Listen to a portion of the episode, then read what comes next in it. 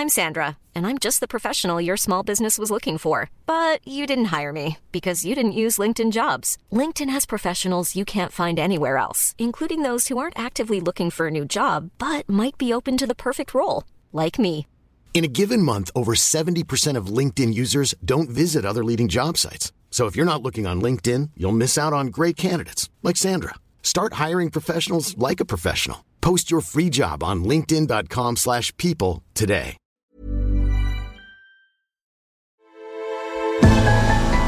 Elle, elle, elle.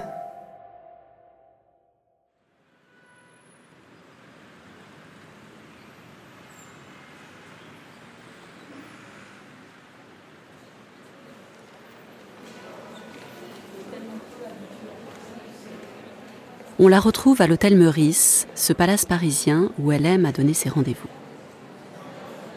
Dans la suite d'Ali, qu'elle rencontra ici même à 23 ans. Une chambre avec vue sur le jardin des Tuileries. Et au loin, la Seine. Isabelle Adjani a longuement préparé l'interview.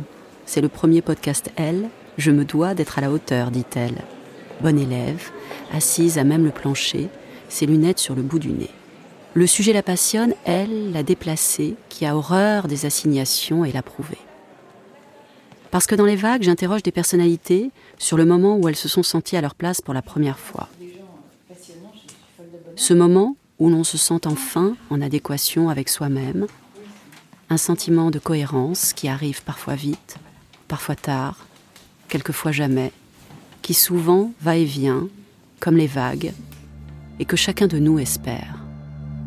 Isabelle Adjani se raconte et puise dans une enfance trouble, en périphérie de la ville et de la vie rêvée, les ressorts d'un destin d'ombre et de lumière, celui d'une actrice farouchement libre, qui a trouvé sa place dans l'interdit. Je suis Marion Ruggieri, bienvenue dans Les Vagues, le nouveau podcast de Elle.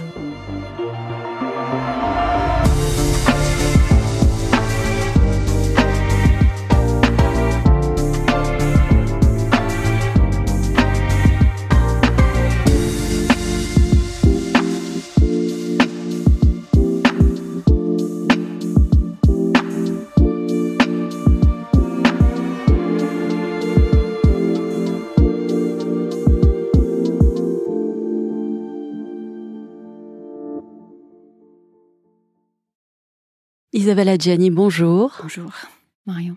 Vous souvenez-vous de la première fois où vous vous êtes senti à votre place, c'est-à-dire le plus en adéquation avec vous-même, ce qu'Annie Arnaud appelle le vrai lieu Euh, adolescente, je me sentais déplacée, comme un, comme un geste ou comme une parole peuvent être déplacées. Et c'était à la fois ne pas se sentir à sa place, ne pas trouver sa place, mais aussi avoir honte de vouloir fuir une place que les déterminismes sociaux et familiaux euh, semblaient vouloir m'assigner. C'était, en fait, c'était une honte à plusieurs étages. Je me rêvais reine euh, chez Racine, mes racines, c'était l'immigration et la banlieue. Euh, parler de honte, la première honte, parce que pour moi, la honte est reliée à la, à la place. La honte d'où l'on vient, la honte des origines, l'Algérie de mon père, l'Allemagne de ma mère, des pays qui n'étaient pas le mien, celui où je suis née. Donc je prenais racine en terre étrangère, en terre hostile à l'errance de mes parents qui arrivaient tous les deux de territoires dont les noms étaient encore synonymes de guerre. Et l'histoire était belle pourtant, romanesque même. Euh, Mohamed Sherif, né à Constantine, enlève Augusta Emma, la bavaroise, un amour fou, impossible, et euh, ils cherchent leur place. Mais la suite du roman familial s'écrit à Gennevilliers, ça c'est moins glamour, et l'épopée devient Voyage au bout de la nuit. Donc deuxième honte, grandir à la périphérie, devant les terrains vagues, se sentir excentré, pas du tout à ma place, sur orbite, puis carrément décentré quand le fort intérieur se cogne au périmètre de l'extérieur qui lui est assigné, quand la jeune fille qui veut vivre en plein jour et rejoindre le soleil sous les feux de la rampe ne peut pas le faire. Troisième partie, euh, celle du père qui, est, qui trouve indigne vos désirs, votre corps, votre visage, quand sa colère brise symboliquement tous les miroirs pour effacer votre reflet, quand l'image du Père cherche à détruire votre image propre. Donc là, il y a une honte douloureuse mais fondatrice, la fille indigne, condamnée à l'exil et à l'errance, qui ne trouve pas sa place et qui ose, pour étancher sa soif de, de liberté, euh, sortir du, du cercle familial. Bon, il était impossible pour moi de me sentir à ma place, puisqu'on revient à la place, dans un immeuble où la, la honte, en fait, régnait à tous les étages. Moi, je suis montée sur le toit et j'ai eu un aperçu du lieu qui pourrait être un vrai lieu, mon vrai lieu. Mm-hmm. Pas un, refuge, mais un lieu où euh, vivre pleinement, un lieu où devenir femme, devenir une artiste serait enfin possible. Et ce lieu, c'était le théâtre. C'est là que j'ai trouvé ma place. Et euh, cette vision-là, c'est devenu une, conviction intime. Et sur les planches, je me suis sentie à ma place pour la première fois. Et c'est sur une scène de théâtre que se sont rejoints mon intime et ce que j'aime appeler mon ex-team, et que j'ai pu commencer à me trouver digne à entreprendre la construction de l'estime de soi. Mais je ne pensais pas que le, chemin serait aussi long. C'est long hein, pour trouver sa place. Que s'est-il passé ce jour-là? Est-ce que vous pouvez nous, nous le raconter? C'était quand? C'était quoi? C'était où? Avec qui? Alors, c'était euh, à Reims, les répétitions de la maison de Bernarda. Et euh, on commençait sous la direction de Robert Hossein. Et je me suis vraiment sentie à ma place dans, dans une troupe. Euh, sur cette scène de la Maison de la Culture, avant même que je vive l'incroyable expérience du, premier lever de rideau. Et euh, ce qui est un petit peu dingue, c'est d'avoir trouvé cette place dans, cette pièce, la maison de Bernarda, parce que ça se passe dans une maison prison où, euh, où la mère torture ses filles où elles sont euh, sous son oppression et, et, mon personnage Adela veut fuir pour se jeter dans les, bras d'un homme et là, j'ai trouvé, trouvé mon lieu. Et puis, il y a eu la première fois dans la grande maison du français. Le rideau de la maison de Molière se lève pour la première fois. Le jour où, saisi de stupeur et de tremblement, euh, je réalise que j'ai enfin trouvé ma place, mais euh, que cette place m'appartient pas, que cette scène, que ce rôle ont appartenu et appartiendront à, d'autres actrices avant et après moi. Et en fait, j'ai découvert que ma place était une place nomade, de rôle en rôle. Et puis, bien plus tard, de théâtre en théâtre, de tournage en tournage. Et puis, je ne suis pas restée à la comédie française. Je ne suis pas restée à ma place. Ça, on me l'avait reproché à l'époque. Je ne suis pas devenue sociétaire. J'ai compris pourquoi, quand l'analyse freudienne que j'ai faite m'a permis de vivre avec, mon passé, avec euh, voilà, mon consentement éclairé, on va dire je reste une, déracinée qui vit désormais l'errance comme une, chance plutôt que comme une, fatalité. Et j'ai renoncé à ce qui fut autrefois une de mes obsessions, acquérir une maison de famille ou faire souche. Donc je vais de place en place. Vous, évoquiez à l'instant votre enfance. À quelle place vous destinez-on enfant, enfin si tant est que l'on vous ait assigné une place? Euh, je ne sais pas si avec mon frère Eric, on, avait vraiment une, place d'enfant, ou du moins assez de place pour, euh, pour être et rester des enfants. Euh, mes parents se... Enfin, je vais me raconter ça, se sont sans doute aimés trop tout de suite, le coup de foudre, mais ça brûle, ça réduit souvent en cendres. Donc naître et grandir sous ces cendres pour, pour des enfants, c'est extrêmement difficile. Et euh, ce qui est certain, c'est que enfant, on ne restait pas en place. on avait besoin d'air, on avait besoin de, s'extirper du, deuil dans lequel euh, bah, certains parents enferment euh, inconsciemment ou consciemment leurs enfants. Ils nous aimaient autant qu'ils pouvaient, autant que c'était encore possible pour eux, mais euh, c'était plutôt un, amour euh, asthmatique et amnésique. Le souffle n'était plus là pour nous. Bah, c'est moi, c'est ce que je ressentais enfant. Et les souvenirs étaient encombrants. Mon père avait enlevé ma mère. Elle avait laissé derrière elle ses deux premiers enfants d'un mariage allemand. Et mes parents voulaient notre bien, mais ils ont mal voulu. Ils ont mal voulu à notre place. Et mon frère Eric a souffert plus que moi de, de, cette, de cette trajectoire d'enfant. Comme beaucoup de parents dans, dans, dans leur situation économique à l'époque, ils souhaitaient que leurs enfants réussissent leur vie, bien sûr, qu'ils vivent mieux qu'eux, mais au fond sans trop savoir ce que signifiait ce mieux. Euh, si ce n'est euh, une meilleure situation sociale, c'est-à-dire la promesse faite aux, parents à l'époque, encore aujourd'hui, c'était travailler dur sans vous plaindre, allez, pour payer de, des études brillantes à vos enfants qui deviendront quelqu'un.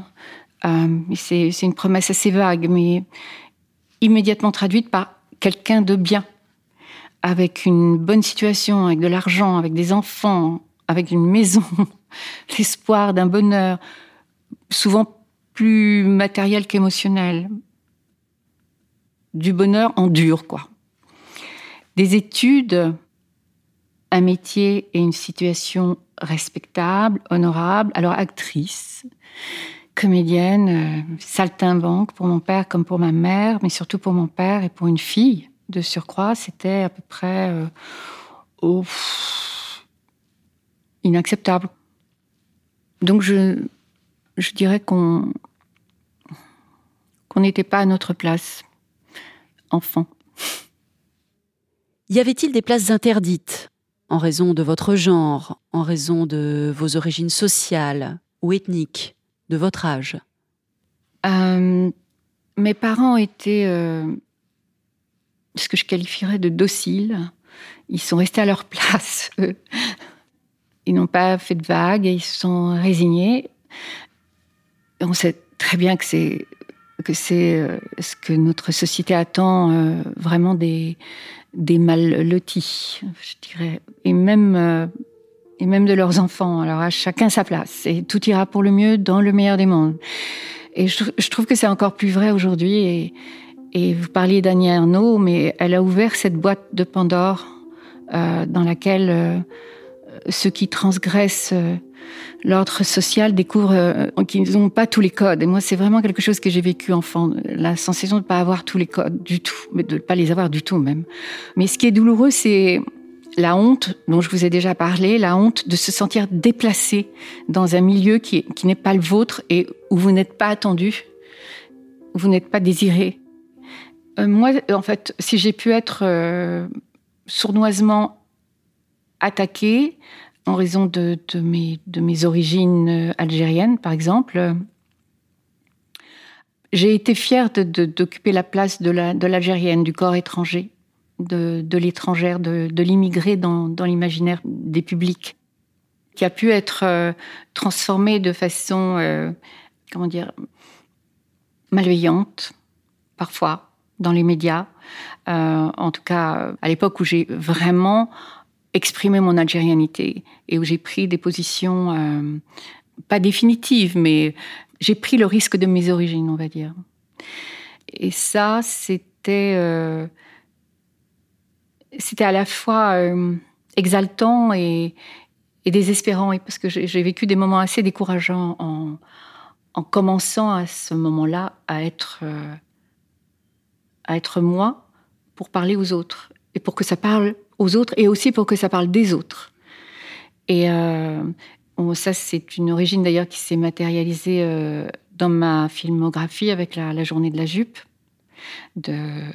Jean-Paul Lilienfeld, avec ce, professeur de français que, j'ai interprété, qui était euh, donc euh, la vestale de, la langue de, Molière, de Racine, et, qui parle en arabe à son père avant de, se, mettre, de mettre fin à ses jours. Euh, son père, qui était cet émigré algérien comme le mien, et puis, bah, quant, au sexe et à l'âge, bah, quand on est une femme, les, deux vont toujours de pair. C'est drôle. Le sexe, c'est terrible. C'est terrible. ça constitue très vite un excès de bagage qui vous interdit d'accéder à certaines destinations. Hein. Vous restez alors dans une, salle d'embarquement où, où, les gens n'hésitent pas à vous proposer des voyages low cost ou, des, places à moitié prix. Moi, je m'en fous. Hein. Je suis toujours en, retard sur mon âge et en avance sur mon temps. Alors, euh. Vous avez mis du temps à trouver cette place. Est-ce que vous diriez que vous l'avez enfin trouvée? Moi, je ne vais pas vous refaire le coup euh, du peu importe l'arrivée, c'est le chemin qui, compte, même s'il faut savoir partir à temps. Euh. Bah, cette place dont on parle toutes les deux depuis le début, elle, se dérobe à, toute définition stricto sensu et même à toute euh, localisation, euh, même, euh, même symbolique. Il n'y a pas vraiment d'arrivée de lieu identifiable et identifié. Ce n'est ni en haut de l'affiche, ni au centre, ni en bas, mais plutôt dans, dans la lumière les ombres qui permettent, qui permettent de la voir, cette place, de, je veux dire, de la voir, mm-hmm. et euh, de, s'y trouver, de s'y reconnaître, d'y être reconnu et de s'y retrouver. bon, c'est une place qui est éphémère dans la continuité. Euh, de l'oxymore, en veux-tu, en voilà, pour dire une bonne fois pour toutes que je ne disparais pas. Quand on me parle toujours de disparition, d'apparition, disparition, je, ne reviens pas pour la énième fois les fameux retours de machine. je suis là, présente et, absente à la fois. Enfin, c'est ma liberté. Mais, euh, mais où là, euh, bah, ça reste vague, ça reste incertain. Et, heureusement, car être là où on est attendu, pour moi, c'est le champ du signe pour un artiste. Mm. Euh, parce que notre lot, c'est de surprendre, c'est ou, ou, de décevoir. Hein. Euh, d'étonner ou, ou, d'être euh, éreinté euh, par la critique, en tout cas de sortir des sentiers battus sans craindre d'être abattu ou, ou, justement par les critiques ou, terrassé par les compliments. Hmm. Est-ce qu'aujourd'hui encore, cette place, elle est à défendre? Et si oui, de quoi? De qui? Pour la défendre, il faudrait avoir peur de perdre sa place. Et euh, en tant que déplacé, je ne peux pas avoir cette crainte. Moi, j'ai souvent le, sentiment étrange de payer le prix fort d'une liberté qui me permet justement de ne pas perdre ma place. Mais je, ne suis jamais inquiète. J'ai jamais été inquiète de perdre ma place.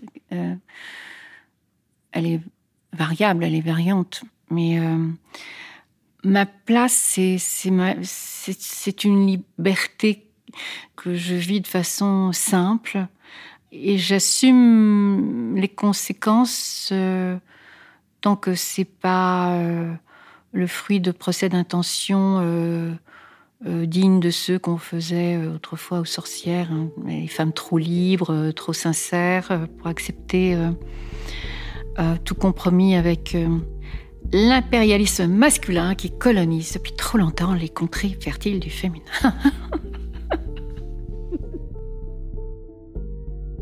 Alors justement, longtemps, les femmes ont été sommées de ne pas prendre trop de place.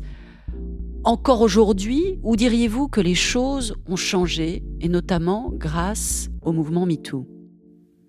Pour parler de la présence des femmes dans dans l'espace public, dans le monde de la culture autant que dans le monde du, travail, elle est vécue un peu comme, euh, comme une invasion, comme, un, comme un danger pour la, la place bonne que, se sont un peu, enfin, se sont octroyés depuis des millénaires. Les hommes, j'ai rien contre les hommes, mais j'ai tout pour les femmes. Les choses, les choses changent, ben oui, et eh oui. Et, euh, et c'est génial d'entendre les jeunes féministes qui ont vraiment toute mon admiration et mon respect. Et bah, la peur, euh, bah, elle change de camp. Et, et, ça commence toujours par un moment un peu euh, qui fait peur avant que la concorde de l'égalité s'installe. Mais bon, c'est vrai que des têtes sont tombées. Euh, alors, euh, il y a ceux et celles qui euh, conspuent euh, MeToo en l'associant au territoire de la dénonciation, mais c'est pas du tout de ça dont il s'agit. Le mouvement MeToo a, a mené des combats vraiment acharnés et obtenu déjà des victoires historiques. Il y a eu bien sûr des injustices, oui, oui, oui, des victimes collatérales, c'est vrai, mais c'est intégrité contre intégrité. C'est à la vie, à la mort. On, peut survivre à une mort sociale, mais on ne survit pas à la mort. 118 féminicides en France en 2022. Déjà 97 pour 2023. C'est pas possible. La, la mort sociale, bon, à titre personnel, je connais, j'en suis revenue, j'ai laissé des plumes à certains moments de ma vie, de ma carrière. Je me bats encore aujourd'hui euh, dans des situations où il me faut défendre ma réputation, mon image. Euh, je, moi, je, suis une des, euh, une des femmes à, à voir mes, mes mémoires cellulaires se débarrasser du toxique euh, grâce à grâce à MeToo, euh, grâce à la façon dont MeToo ne libère pas seulement ma parole comme la parole des femmes, mais ma pensée et, même mon inconscient. Et euh, ça, c'est quelque chose qui est au travail, qui est à l'œuvre, et, et, que je découvre. Et c'est tout à fait, pour l'instant, je, n'ai pas entendu parler de MeToo de cette façon-là, euh, mais je pense que ça appartient au futur de MeToo. On parlait de la place des femmes, de la libération de la parole, du travail à l'œuvre. Vous vouliez évoquer les différents témoignages sur l'inceste que l'on a pu entendre ces derniers mois, ces dernières années, le déplacement absolu, selon vous? Je pensais à ce qui n'est pas en place pour les, pour les victimes de, de l'inceste, euh, qui sont condamnées à, à, la double peine, à la, à la double terreur. Euh, Emmanuel Béard a parlé récemment de, de, de sa propre euh, expérience terrible d'inceste, à, je crois, à l'âge de 11 ans, je crois. Et l'agression sexuelle, le, le viol, le, le mutisme, la, la loi du, silence euh, dans ce qui aurait pu et dû être la bonne place, c'est-à-dire euh, le cercle familial. Pour moi, ça, c'est l'inceste, c'est vraiment le déplacement absolu. L'exil de soi en soi. Euh, L'intimité saccagée. Et c'est Christine Angot qui a d'abord ouvert avec sa parole cette cette porte euh, fermée à triple, quadruple tour. Ensuite, Camille Kouchner, aujourd'hui Neige Sino. Et euh, elles ont pris le risque de dire l'indicible, elles ont, elles ont mis leur intégrité et leur, leur dignité en jeu pour, euh, pour se sauver.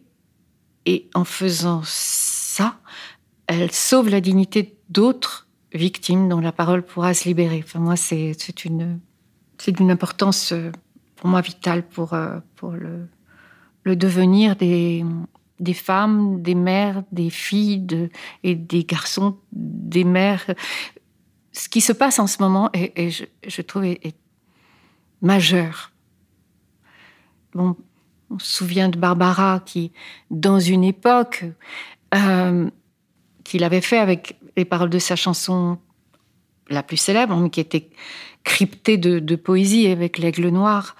Euh, c'était son père qui l'a violée alors qu'elle avait 10 ans. Et c'est alors que je l'ai reconnu surgissant du passé, il était revenu. Bon, et je trouve que c'est important de faire, de tout faire pour que la place du rêve ne devienne pas la place du cauchemar. Hmm. Isabelle Adjani, question rapide pour finir.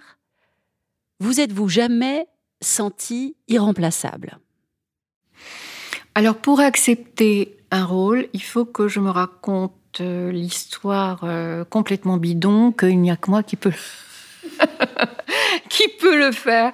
Euh, donc à partir de là, je considère que je suis irremplaçable, n'est-ce pas? Mais en tout cas, j'adhère complètement à la vision de Cynthia Fleury qui, qui dit que nous sommes toutes et tous irremplaçables. Pas, pas indispensables, mais irremplaçables. Enfin, Isabelle, qu'est-ce qui est déplacé, selon vous L'a-t-on jamais été avec vous euh, ben, Ce qui est déplacé, évidemment, c'est certaines paroles, certains regards, certains gestes, euh, euh, surtout ce qui, ce qui empeste le mépris, le la jalousie, la convoitise, voilà, et tout ce qui fait partie de la violence sociale et du sexisme. C'est très très difficile, je trouve, quand, on se conduit de façon déplacée avec vous, de, enfin avec moi en tout cas, de pas paniquer, de, de garder euh, un peu de calme, de rester, euh, de rester digne, même quand euh, cette façon de, de faire euh, se fait de façon de, manière masquée. Isabelle Adjani, je vous remercie. Merci beaucoup Marion. Infiniment. Merci, merci, merci pour, euh, pour moi pour, et pour nous toutes.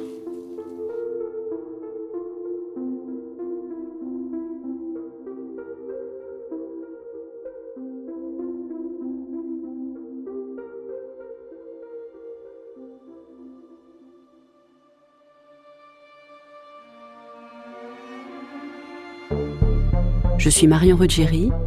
Cet épisode des Vagues a été tourné et mis en musique par Sam Jamin, monté par Julia Courtois, produit par Louis Média. La musique est signée Michael Lio. Si vous avez aimé cet épisode, abonnez-vous gratuitement sur votre plateforme d'écoute de podcast et parlez-en autour de vous. À très vite.